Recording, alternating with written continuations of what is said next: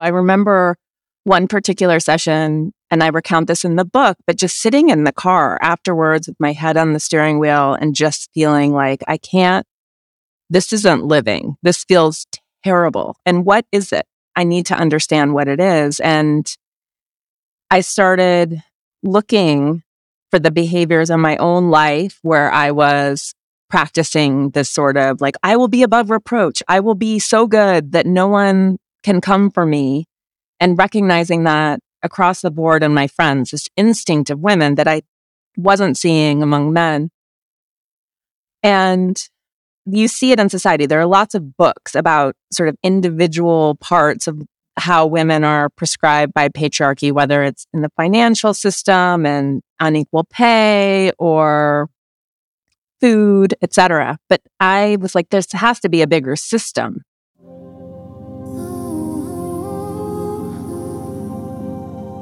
Prophecies have foretold, and wisdom keepers all know that the rise of the feminine will restore balance to our world. In this podcast, we are on a journey to understand the root of the imbalance that has caused disconnection and dysfunction within our humanity so we can emerge as leaders, creating a new story on Earth. I'm Lauren Walsh. And I'm Shayna Connors. With humble hearts and open minds, we will converse with spiritual teachers, historians, psychologists, revolutionaries, leaders, and healers to navigate these evolving times and reintegrate the feminine history that we have forgotten. Welcome to the Time of the Feminine podcast.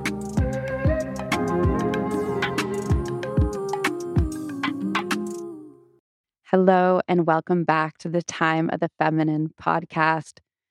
Lauren and I are thrilled to have Elise Loehnen on the podcast today.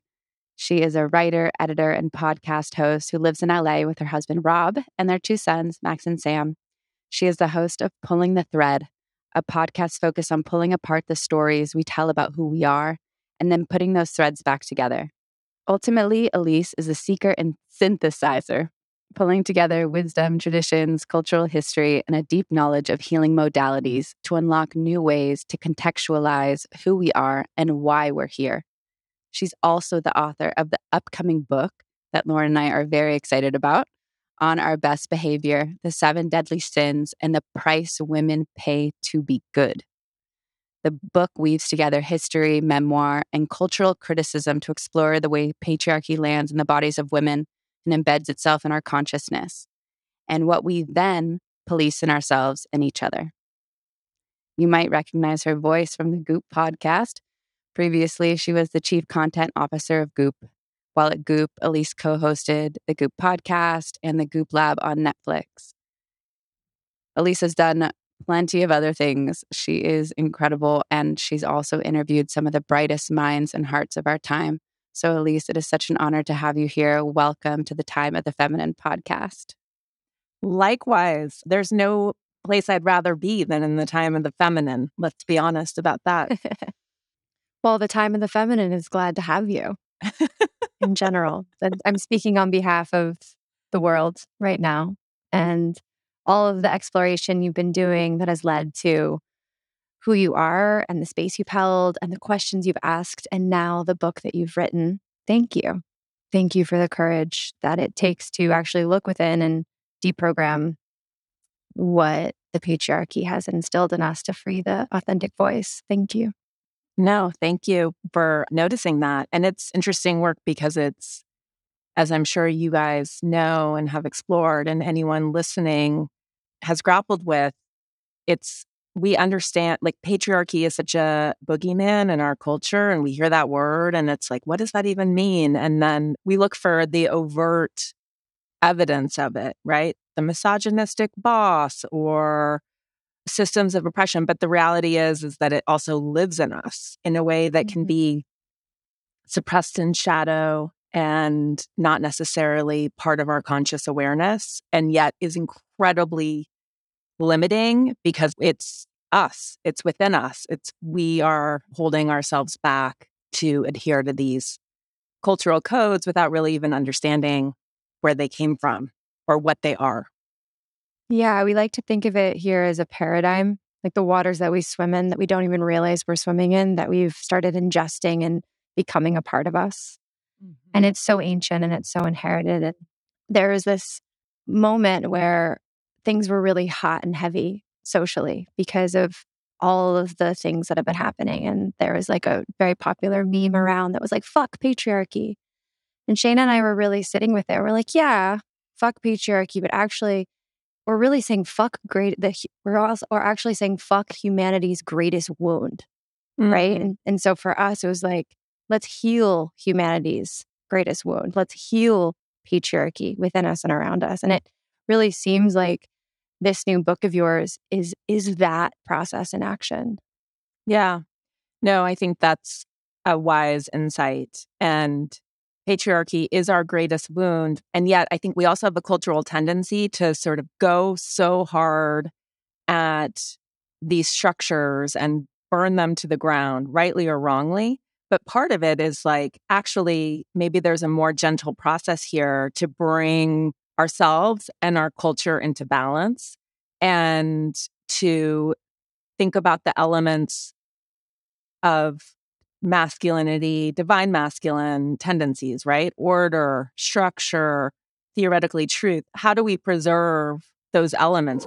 We need our culture needs structure. We need not dominance based hierarchy, but almost like a holarchy, to quote Ken Wilber, something that is affiliative, partnership based. But yes, parents need to guide their children. We need structure in our society as well and organizing principles. But how do we take where we are at this moment of time and bring it into balance and bring up the feminine in each of us and certainly in our culture and in the, our men to create the next evolution, which would not inherently be patriarchy, but it's sort of how do we actually take what's structurally sound here?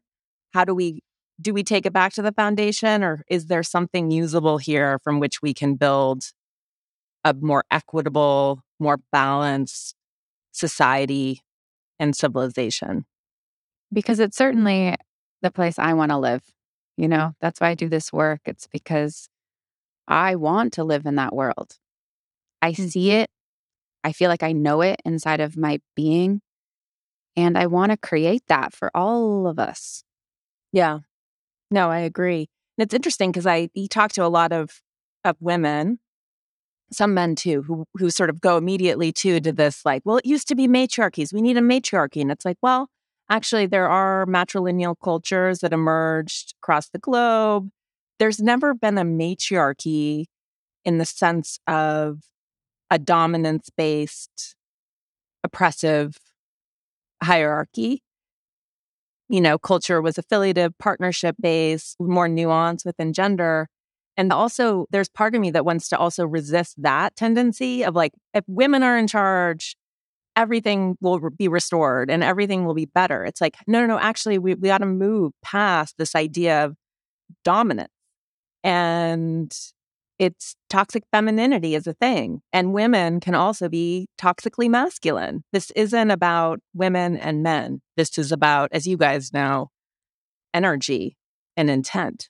My question is what was the painful initiation that had you wake up to the fact that there was internalized misogyny, internalized patriarchy within you too, mm. and that spurred your desire to take accountability and transform that.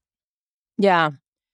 You know, I think the most obviously, I sort of identified it in different parts of my life somewhat simultaneously and was grappling with big questions about who am I and what am I doing here and how can I live my life in a way that's not destructive and that's not promoting or continuing to push some of these patterns and, and cultural beliefs forward that's been something I've been thinking about in a way for my whole life. But it really started. I have a, I tend to hyperventilate. I started doing this in my 20s. It's a familial pattern. My mom used to do it, so did my aunt. And for chronic hyperventilation, you are actually over breathing, but your body feels like you're going to die, like you can't take a deep breath. and it's exhausting. And I was in a pattern of hyperventilation and I had been in it for maybe two months, month or two, which wasn't entirely uncommon. But this particular one, I, I was talking to my therapist and I was like, I don't understand. You know, I have a high powered career, two healthy children, I'm a good person. I try really hard. I, what is this? Why do I feel so oppressed in this moment? Like I'm to die. I'm to asphyxiate. And what is this? Like, how, why do I feel this way? I don't know how to outrun this clearly. I don't know how to outperform it. I don't know how to out achieve it. Is there any moment when I will feel like I've done enough? And because as much as you know this, it's driven by stress anxiety etc but there was this idea in me that i could somehow do enough to be calm be safe. And and it also i'm sure many women can relate to this it created a really strange experience in my life where people would always say oh you're so calm and you're so collected and reassuring. And not that those things aren't true, but underneath that, I couldn't breathe. And, you know, was being this, the feeling of panic and anxiety that follows that is palpable. And yet I just sort of appeared like a sedate, sleepy, yawning person. And so I remember one particular session, and I recount this in the book, but just sitting in the car afterwards with my head on the steering wheel and just feeling like I can't, this isn't living. This feels terrible. And what is it? I need to understand what it is. And I started looking for the behaviors in my own life where I was practicing this sort of like, I will be above reproach. I will be so good that no one can come for me and recognizing that across the board in my friends, this instinct of women that I wasn't seeing among men. And you see it in society. There are lots of books about sort of individual parts of how women are prescribed by patriarchy, whether it's in the financial system and unequal pay or food, etc. But I was like, there has to be a bigger system, you know, in the same way that I think culturally we came to understand systemic racism through the work of people like Isabel Wilkerson or Ibram X. Kendi or all of the educators in that space who were like, this isn't, this is in us. It is baked into who we are, every interaction, and all of our cultural systems. And so I knew that that had to exist for women, that this way that we circumscribe our own lives. And I'll get to what we do to other women as well. But I needed to, I really wanted to, I sort of vowed to myself in that moment that I would figure this out. Otherwise, I honestly felt like I was going to die. And not only is it something that I've observed in other women I know, the same tendency to sort of armor ourselves up in perfection and goodness, but we can be so vicious with each other in a way that's painful to I hate even talking about it in a way because there are so many memes about it. And yet we all know that they're true. When you look at the social, when you look at the studies, sociology studies coming out, women are as hard on other women as men are hard on women. Sometimes women are harder on other women. And it doesn't, you know, we can look at the 2016 election. We can, that it's, but it's typically this like, I don't like her. I don't like her. And really, what I wanted to understand is like, what is in that package of I don't like her? Because to me, I mean, we learn this about our children, right? Don't criticize them as people. You talk about their behavior. And when I would push people, like, what is, why would you, what do you not like about her? Like, what's the behavior? What is she doing? I'd hit sort of a wall of like, I don't know. I don't know. I just don't, I just don't like her. And the revelation for me was like, there's something that she's doing that you don't like and you can't articulate. And I believe that the women that we have that reaction to, it's because that woman is doing something that we would not allow ourselves to do. And it comes from this like, how dare she? I would never allow myself to do that. Who does she think she is? I am going to swat her down and put her in her place. If I am confined, she best be confined to. And this is, again, not part of our conscious awareness, but I think this is what we see throughout society. I mean, it's so true. I've had to encounter it with myself. I've just like, oh, she's actually showing me something that I want to embody that I have yet to fully step into because I'm afraid of what stepping into that arena would feel like. I'm mm-hmm. afraid that other people will talk about me or judge me or shame me. And I'm curious, like, you know, the real question that we're always trying to get to is how did we get here? Like, what is your hypothesis of what happened to, I mean, the many things that have happened, you know, for women to be like this with one another, but then ultimately why this system of patriarchy has been set up in the way that it has and what that amount of control actually does. Mm-hmm. Yeah. So I wrote a chapter in the book, A Brief History of Patriarchy, where I was trying to pull together, and it's obviously it's so complex and patriarchy emerged not in every part of the world, but in certain parts of the world at different times and in different, subtly different formations. And so there are a lot, the bibliography of my book is dense and my endnotes are a quarter of the length of a friend of mine got to the end of it and she was like, Oh, I'm so bummed. I thought I had 25% more of the book, but it's endnotes. So for the nerds out there, I there's a, the endnotes are deep, particularly in the section about patriarchy and how it came to be. And ultimately we'll never completely know because we don't have written records from that time and we're constantly evolving and, and learning more. And there are some amazing books about this and amazing anthropologists who have had big theories in the way that men have always been able to have big unproven theories. Who there's one in particular, Marija Gimbutas, who had this theory that she was a UCLA professor. She, you got, I'm sure, are familiar with her work because a lot of it was about goddess and these figurines that might have been for birthing or dolls. They don't really know.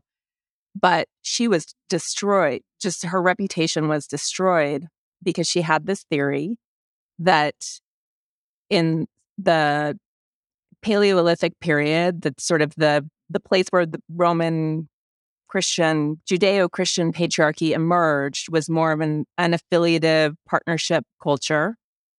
And these kurgans came down from the steppes of Russia, and they're called kurgans because of the burial mounds. And these were predominantly men. And now we know this to be true, sort of warring groups out of the steppes. And there was a lot of ecological, environmental movement at this time, places becoming fertile that hadn't been fertile before, other people being driven out for, for environmental reasons. Again, we don't totally know.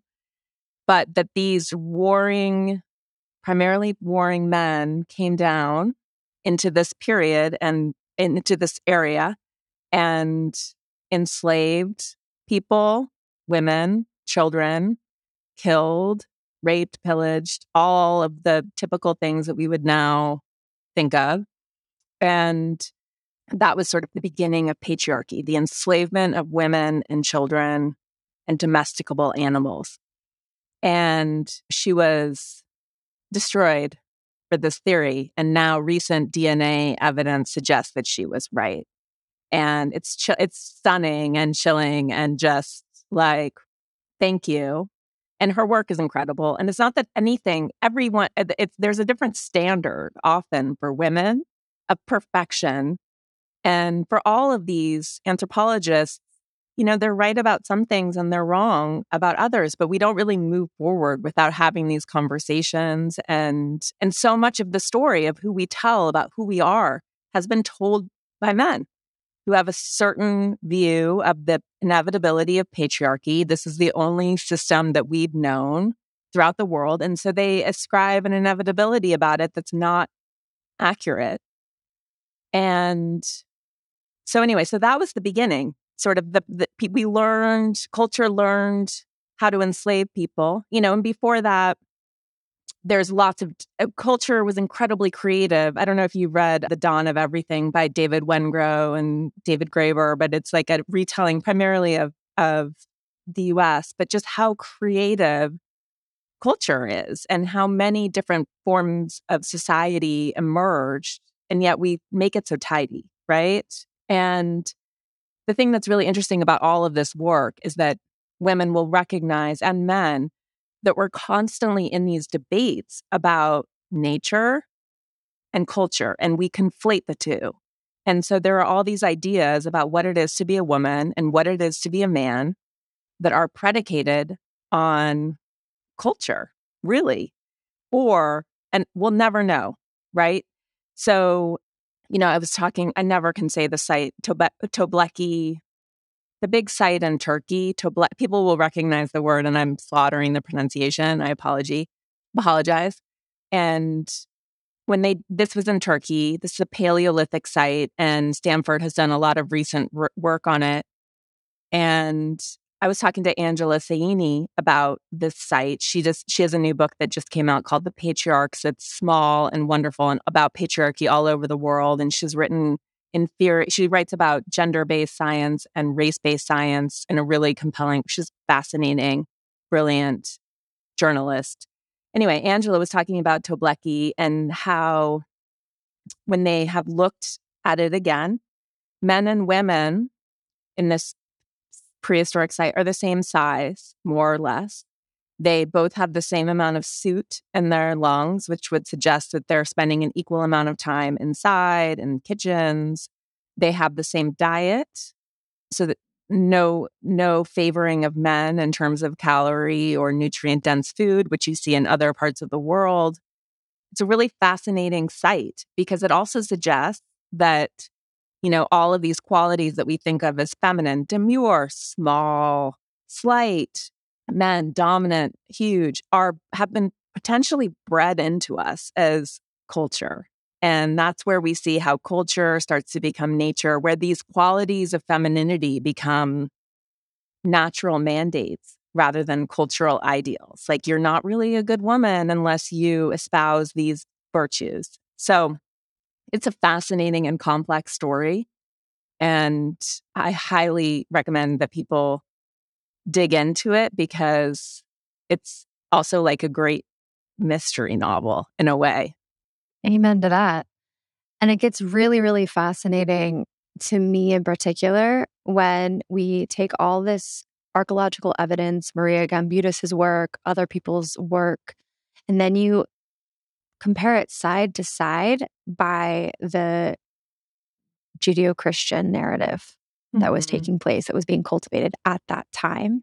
Mm-hmm. And you put history, like what we know about culture in old Europe, what we knew about culture then, and we put it kind of next to like the time periods where at the story of Adam and Eve was being written and like mm. all of the different cosmology around our origin story emerged with these different acts, whether they were acts of violence, whether they were. Do you know historian Anne Baring? No. Do you know her work? She has so. a she has a theory that basically it's not just her theory. I think this is something that she's gathered from multiple people, but that the flood of Noah was real. Yeah. And it was actually multiple floods that happened. And th- at that period, it was such a massive disaster on the planet. There was also some skepticism of the mother and mm. this like mm. Idea that, that began to emerge in the consciousness of needing to dominate nature, which then kind of evolved and led to the domination of the feminine in general the Kurgans, all this whole thing. It's really interesting to compare the evolution of like the writing of the Old Testament into the New Testament and all of that and what the like social context and how that has been seeped into us culturally about how we relate to ourselves and God and nature. Yeah. And so this segues really beautifully into your book that speaks about the seven deadly sins. So I'd love to first ask you just for those who don't know, what are the seven deadly sins? Where do they come from? What is this this concept that got brought into a deep, deep, deep aspect of of anything that has been touched by, you know, Judeo-Christian influence, mm-hmm. which is basically all of Western basically, society. Yeah, all of Western society.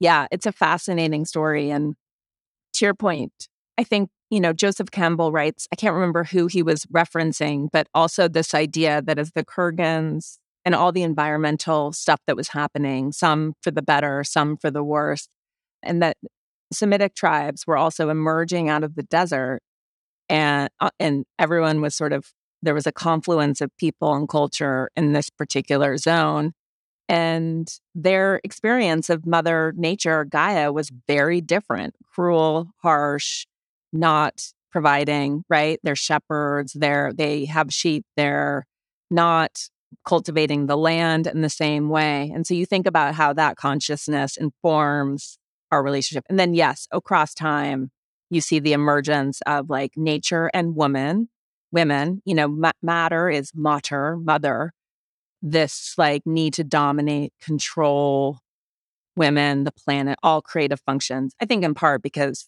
it's pretty magical that women create life right? And we can take that we can take that away. So the seven deadly sins and yes and i and i got to the seven deadly sins because i was starting with envy going back to this idea of like what do we want? And when we see other women doing things that maybe we haven't identified, when they're pushing against a dream that we hold for ourselves and our instinct is to lash out. So I started with envy and I was like, maybe envy is it. Maybe this is sort of the foundation of internalized patriarchy. And then I was like, where does it come from? And I was like, all right, it's a sin. What what were those? You know, my dad's Jewish, my mom's a recovering Catholic. I did not grow up in religion at all. Very secular nature based childhood. And I was like, what are those? And then I looked at them and I was shit, this is the list, you know? So they are sloth, pride, envy, greed, gluttony, lust, anger, or wrath.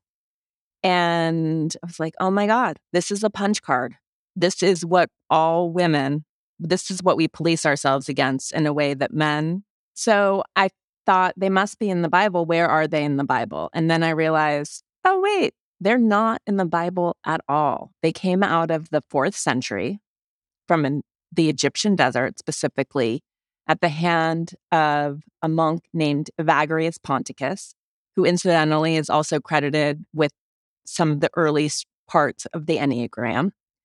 And he codified them or wrote down what he called eight demonic thoughts. But demon meaning something entirely different at that time, not the demon that we would think of today, but distraction, things that pull you out of prayer or your relationship with God. So, not sort of the hell, the hellish idea that we would have now.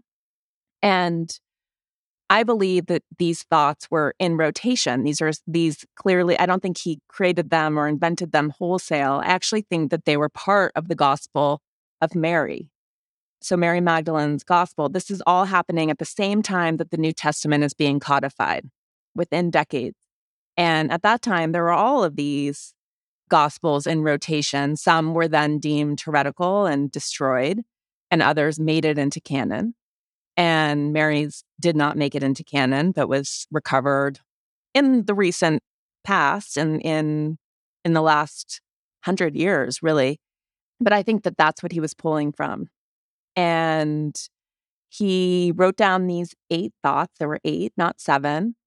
And one of the thoughts was sadness. That one was lost. It was, it became sloth. It became really apathy but not not that's not how we think of sloth in its current the way that we police it in ourselves today. We now we think of it as laziness.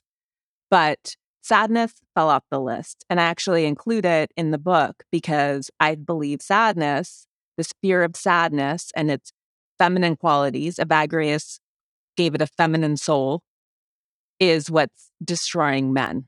This disconnection from feeling. I think its primary symptom is toxic masculinity. But so the sins, so Evagrius wrote this prayer book, this little chapbook. It w- was in rotation amongst monks. It was passed on to all these desert fathers, John Cassian, etc.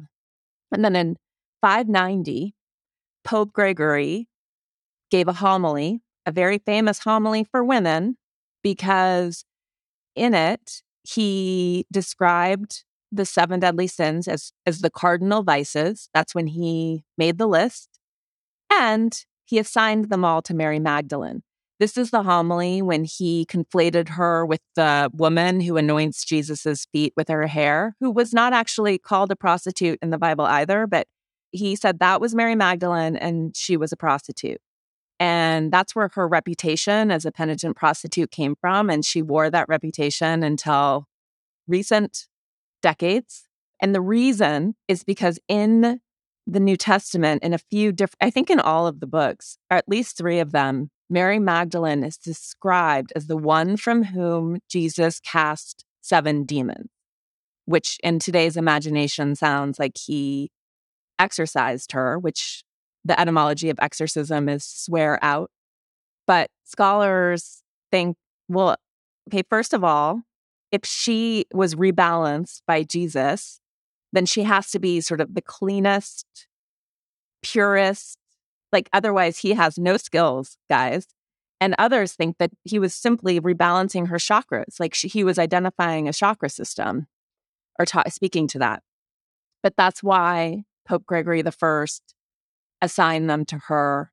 And I think it's so, I think for so many women, that's when our fate was sealed as the carriers of depravity and sort of the source of sin. And obviously, we have Adam and Eve and that story, which was a that that story is a Sumerian myth about the goddess that was re retold in the Old Testament and there was no snake or if the snake the snake might have been there but i think snakes were friendly like an, a symbol of the goddess. And regeneration and yeah there was no like you're doomed yeah so that's a that's i think that it's a fascinating story because certainly i think the way that they've invaded our culture and the other interesting slight reason that i think that they became so catchy culturally and and Aquinas put they're in Summa Theologica, like they're part of Catholicism, certainly. But Pope Gregory is the one who lifted the edict against iconography. So wasn't a very literate population. And so before, per the Old Testament, you couldn't create religious iconography. And he changed that. So we started to see their really good illustrative concept. And that's why we see so much of Mary Magdalene as the penitent prostitute too. Well, I think it's funny. Ian, the sex therapist, when he read read Confessions, he was like, "This sounds like a lot of my sex addicted patients." The way he talks about sexuality and women and lust and his own mind. Um, and yes, that's where sexuality became problematic. It was not. It's not like Jesus doesn't talk about sex. He certainly doesn't condemn it. He doesn't com- condemn many of the issues that we, he doesn't condemn abortion. He doesn't condemn homosexuality. Like, none of this was, there's one instance where he talks about how some men, essentially, some men will choose not to marry. And then people forget that the other context, I think he calls them eunuchs. And somehow that became like picked up as like, no, he's talking about celibacy. And it's like, no, even the whole virgin, the virgin mother, I think people don't understand what that means metaphysically. They take it very literally. And he had biological roots. You know, this isn't about the depravity of women at all. It's pretty wild, the game of telephone. And but you also, you know, I have some some I, I understand it, you know, and we see it now. Like people are terrified of uncertainty we're desperate for control. We under, want to understand what's going to happen and we want to keep ourselves safe. There is that instinct towards domination and control. It's and it's understandable. It's just not acceptable. And we have to let sort of the creative chaos, the feminine emerge. Otherwise, as we see on our planet, we're fucked and you can't suppress her. Like that's the other thing. It doesn't no. work. No. No, no. She'll grow vines all over the place until you can't even see what society was. Goodbye.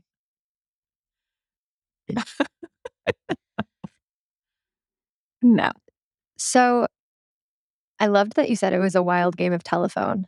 And going back to how we opened this conversation about what is salvageable and what is good and true of the masculine paradigm that was distorted into a patriarchal paradigm, and what can we like, instead of burning it all to the ground, what is the wisdom that we can still cultivate and get rid of all of the other shadow stuff?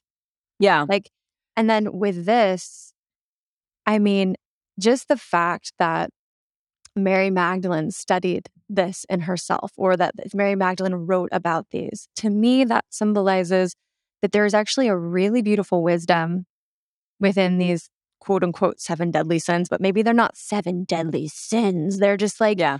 the, like you said, like seven things you could possibly do to disconnect from your highest truth, their spirituality, you know, like ways of getting slightly lost with, Yeah. with love, you know? And so I want to, now that you've like looked at like the social context and how it was distorted as an oppressive lens, I would love to hear about the study of like, you know, how you entered into this, like how women have been divided through envy. Like, what is the, what are the nuggets of wisdom within these that you have found inside of yourself when you get rid of all the trash and oppressive bullshit on top?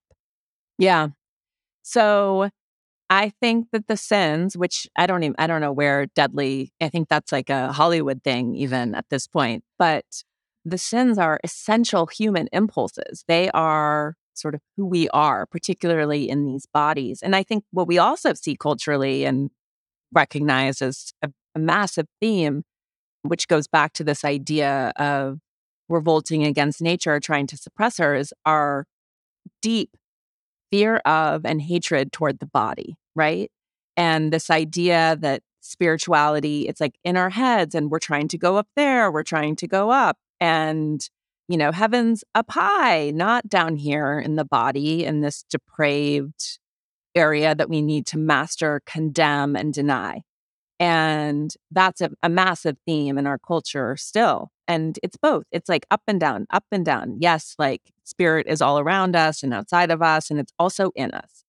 And so, as I worked through this book, I, it was a major therapy process for myself to identify all of it gluttony, the way that I punished my body my whole life, the dysmorphia that, you know, I think I, I feel like it's very rare to find a woman who isn't slightly dysmorphic about her body or who doesn't exist on this continuum of permitting and restricting and permitting and restricting and I'll be good today because I was bad yesterday. Even, you know, the language that we use about our bodies, good bodies, bad bodies, greed, you know, this fear of money, this feeling of like money isn't for me or money is base and gross, when really money is like another energy, it's another current, it's another currency that animates our society. And women need more money. And we do well when we have money and we redistribute it.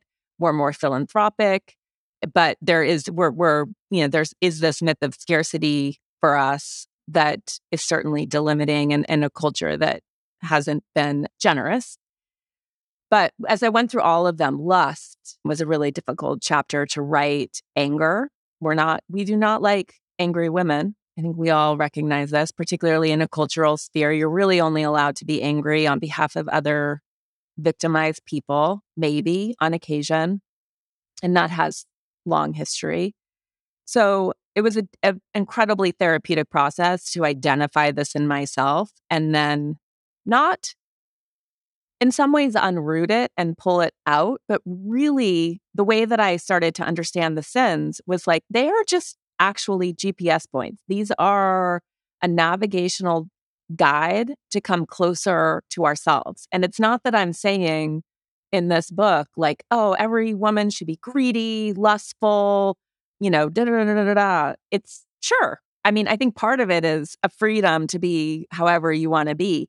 But it's also saying, like, come into, we all need to come into balance. This self denial, self abnegation, this restriction is unnatural. And it doesn't mean that we should, you know, it's hard to like advocate for greed, for example, in a culture where we have so much ecological credit card debt and like such a materialist, consumerist society. It's hard to be like, yes, women should be greedy, but women should need more money, we need enoughness, we need security, we need safety, etc. And so and time, I feel like that's yes, a currency. Mm-hmm. Time, space, Time. to care for And ourselves.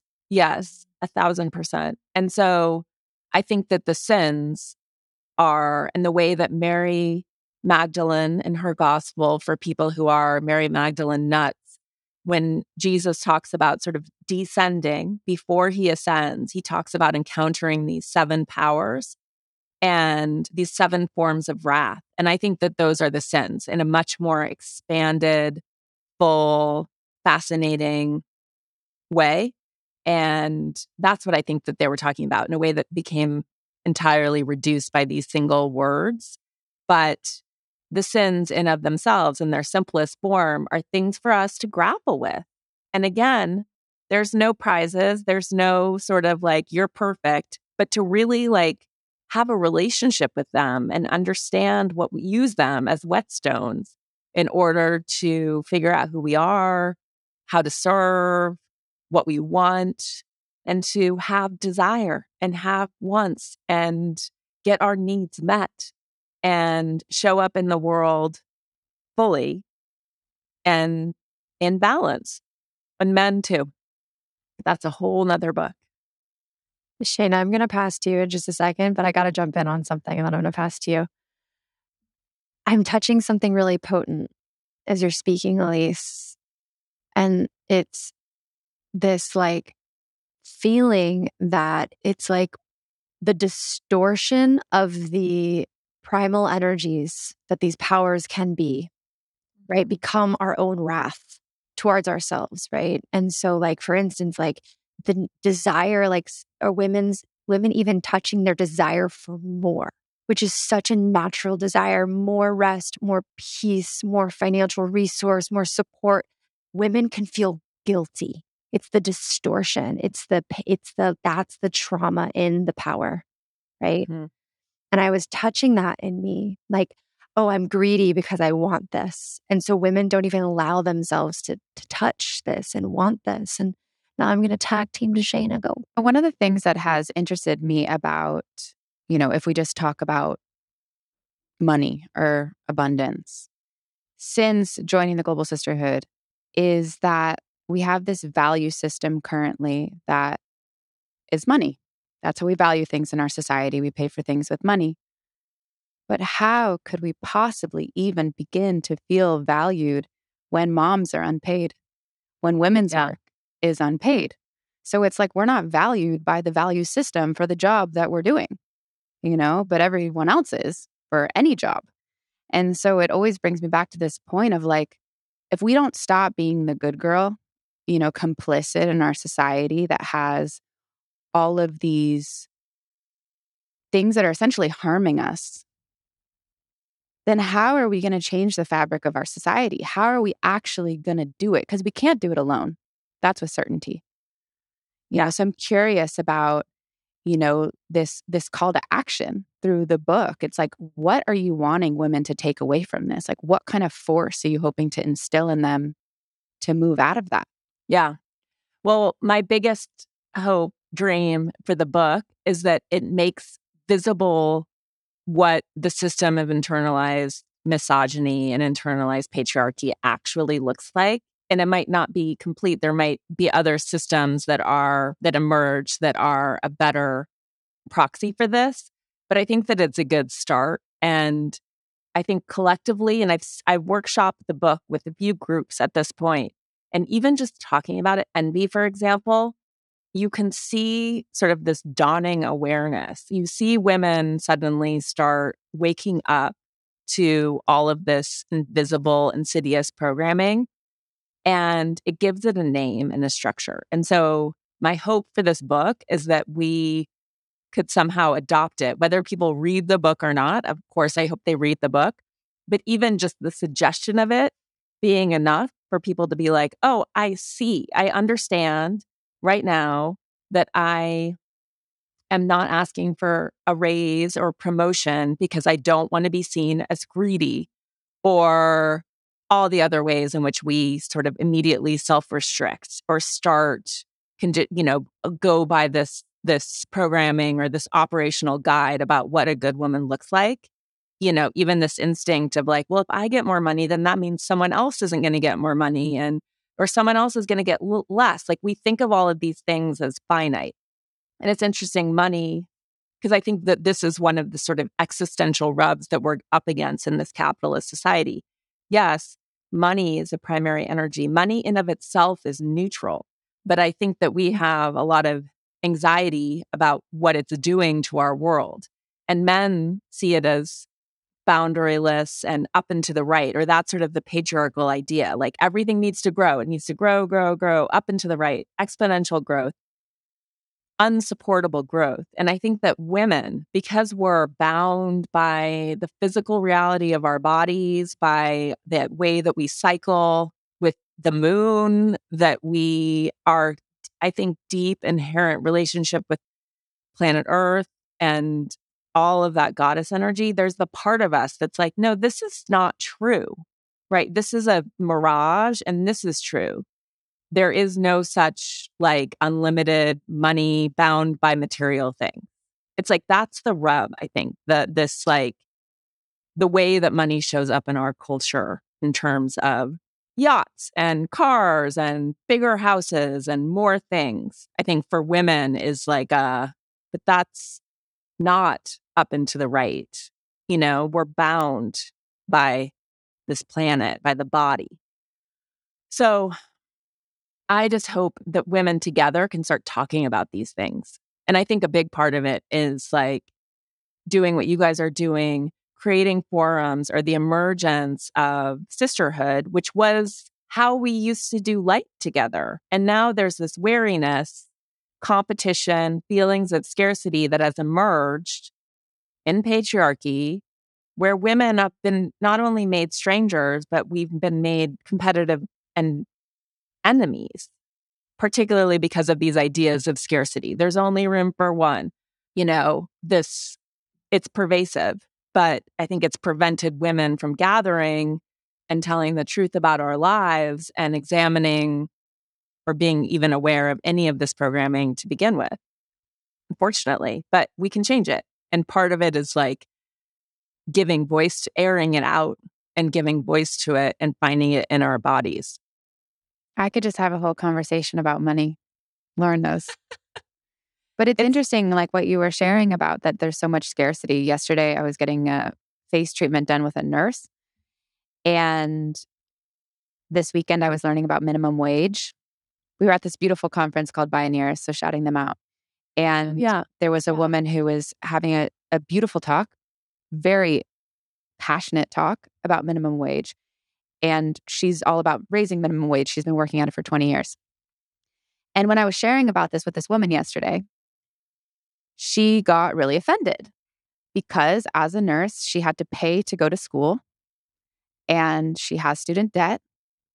And, you know, she doesn't make that much more than minimum wage. And so she's like, well, that's really unfair to people that had to go to school, that took on this debt and all these kinds of things.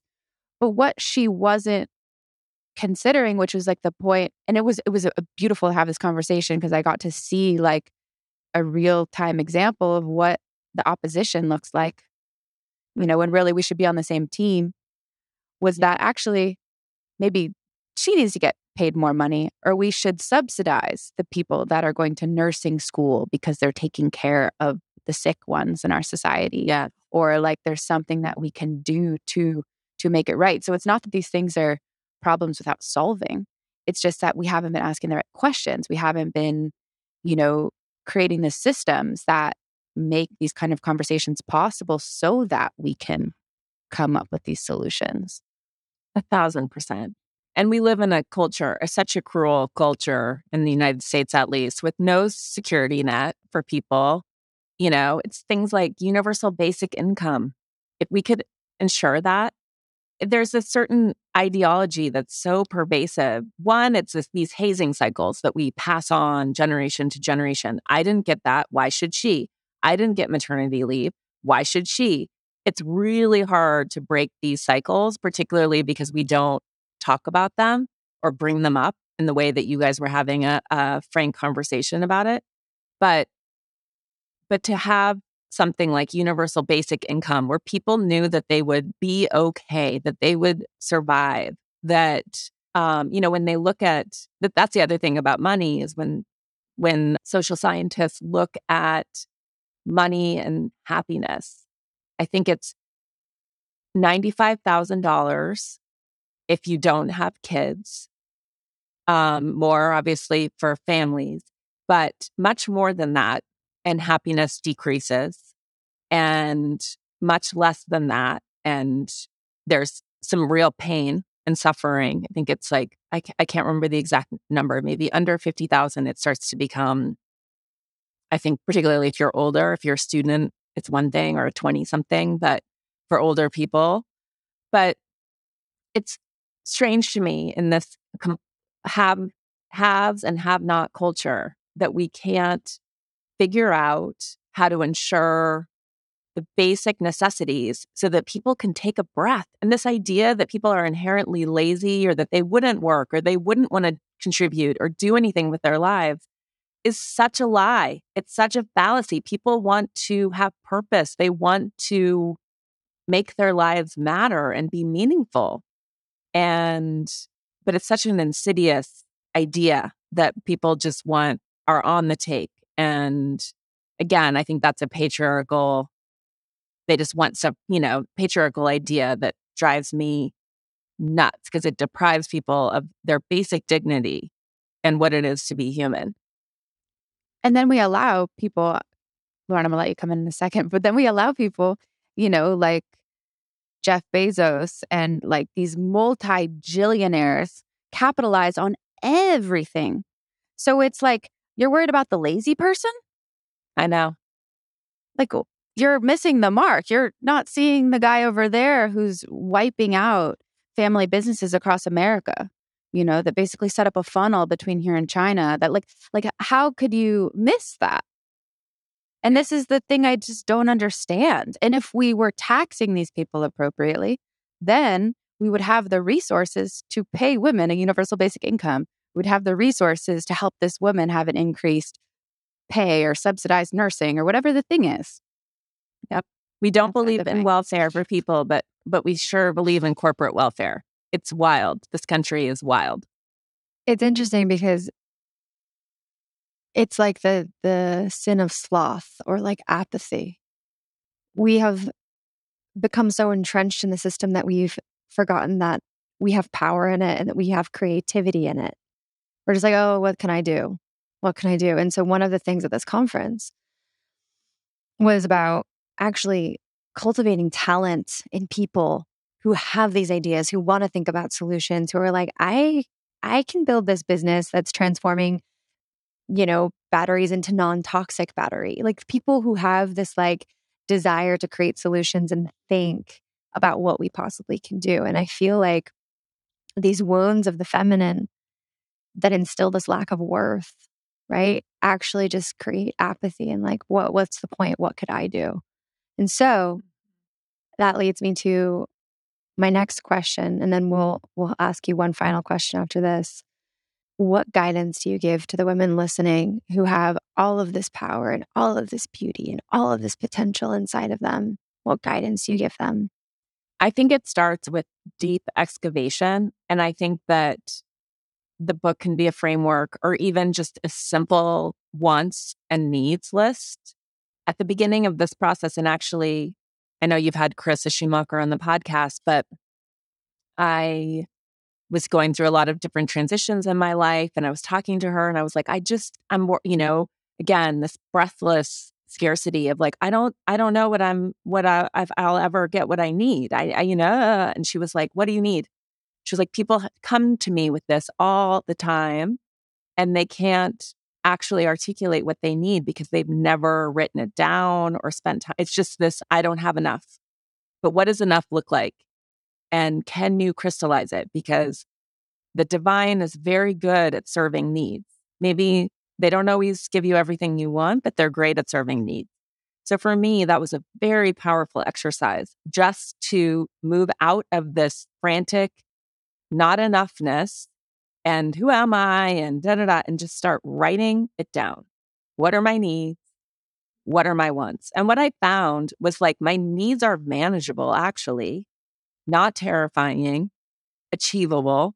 I don't have that many wants outside of my needs, is also what I figured out. I was like, oh, I don't actually really want that many things besides world peace and, you know, a lot of social cultural stuff.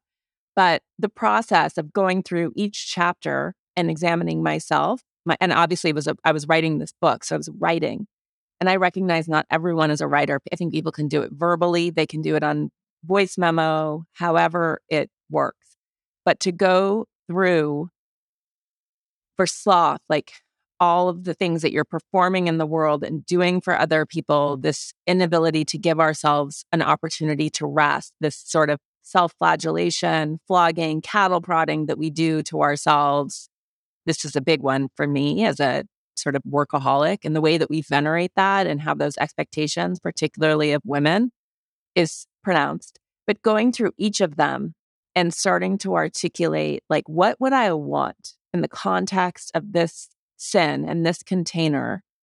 Like, where am I blocked? Where am I stopping myself? Where am I policing myself? what would feel right, what would feel balanced. It's deep personal work, but I think it's incredibly, I think if you let your subconscious talk, you let yourself talk, like you let your body talk, I think that women would be shocked at sort of both what comes up and then also what's available and the ways that so many of us are self restricting, but don't need to. And this is what's actually really exciting. Not to and I, throughout the book, I don't rain on men. I love men. I'm married to a man. I have two boys. I have a brother, etc. I love men. And I happen to know many men who are balanced in their feminine, you know, in a really beautiful way. And I'm also encouraging them to stretch into that more. You love men. Yeah, I love men.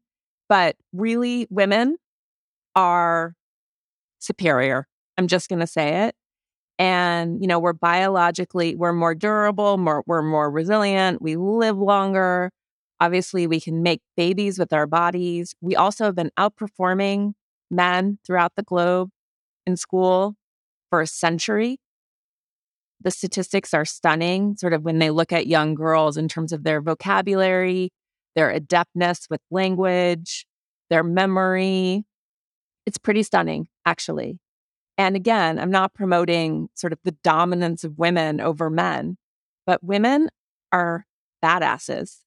And we are also incredibly hard workers. And I'm not saying that men aren't, but the women I know are running laps, laps around men.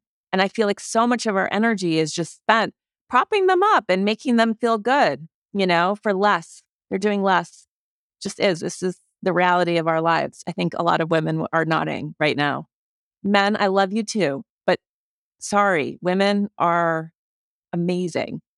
And so I think as we start to let ourselves off the leash and we start to show up for each other more importantly and recognize that I can model my freedom after yours and that whatever you achieve is not constraining or limiting what I achieve, but could be a model for my own growth and expansion. And the more we let that be our consciousness, watch out. Go team. no, but watch us. Watch out.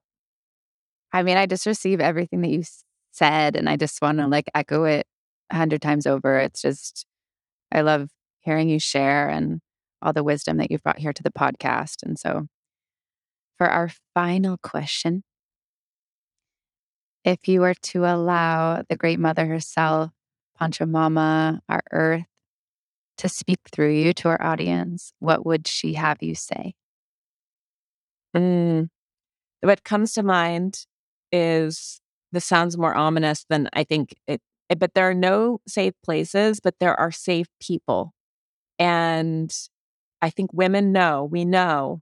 And now it's time to remove the uh, the don't from the way that we speak in the world. I don't know to I know. We know. And on the flip side, I think for boys is to remove the don't from I don't care. They care. And this is what I want to see for women. I know. And what I want to see from men is I care. I feel like I want to clap to that one. Maybe a slow clap. Thank you so much, Elise. This has been such an enriching conversation. So fun. When you when you dropped off for a second, Shana was like, "It's so good to just meet another team member." So go team, go team. We love the team, and to all of you listening, we love you too, and we encourage you to go check out Elise's book. Elise, do you want to talk about launch all of that? Yeah. So it's out on May 23rd in the US, Canada, and I believe that that's the same pub date in UK, Australia, New Zealand from Bloomsbury.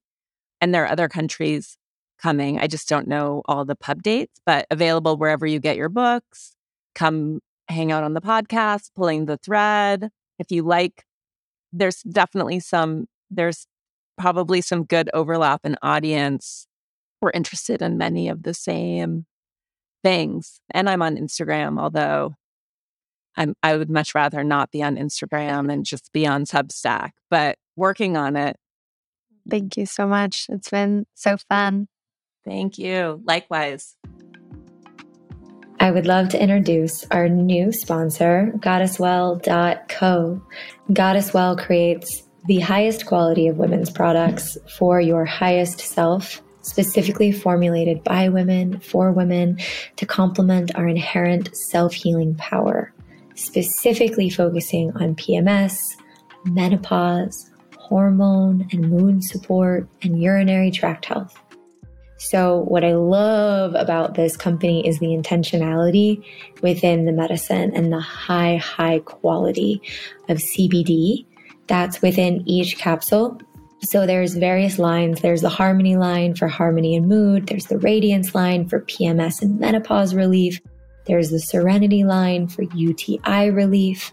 And each capsule has two times more CBD than in any other capsule on the market, plus high quality essential oils to target and support relieving all of these various women's hormonal and sexual health issues. So for me, every day I take the harmony pill for mood and hormone aid.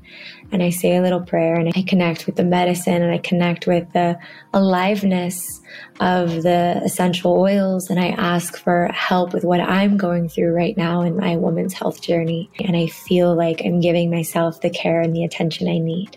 So, what's so cool about Goddess Well and Marcella, the owner's connection with Global Sisterhood, is she's a Global Sisterhood facilitator herself, and she has made it available for the Global Sisterhood community to buy one product and get one free using the code SISTERHOOD. That means we get to buy one for ourselves and we get to buy one with the condition of giving it to a sister to spread the love, to spread the health, and to deepen our circle of women who are healing ourselves and transforming the world. So go to goddesswell.co, use the code sisterhood, and buy one and get one free to give to a friend. Thank you so much for tuning in to the Time of the Feminine podcast. It is such an honor every time to be able to host these conversations and to share the stories of the beautiful people we get the opportunity to interview. And so if you enjoyed this podcast, please go ahead and leave us a review. You can do so on Apple Podcasts and write a nice note, or you can do so on Spotify by leaving stars. We so appreciate every single one of you that's taken the effort to go out and to share with others and with our community about how this podcast has touched you. It really means so much to us. And for us, this is a labor of love. And so thank you for giving back in that way.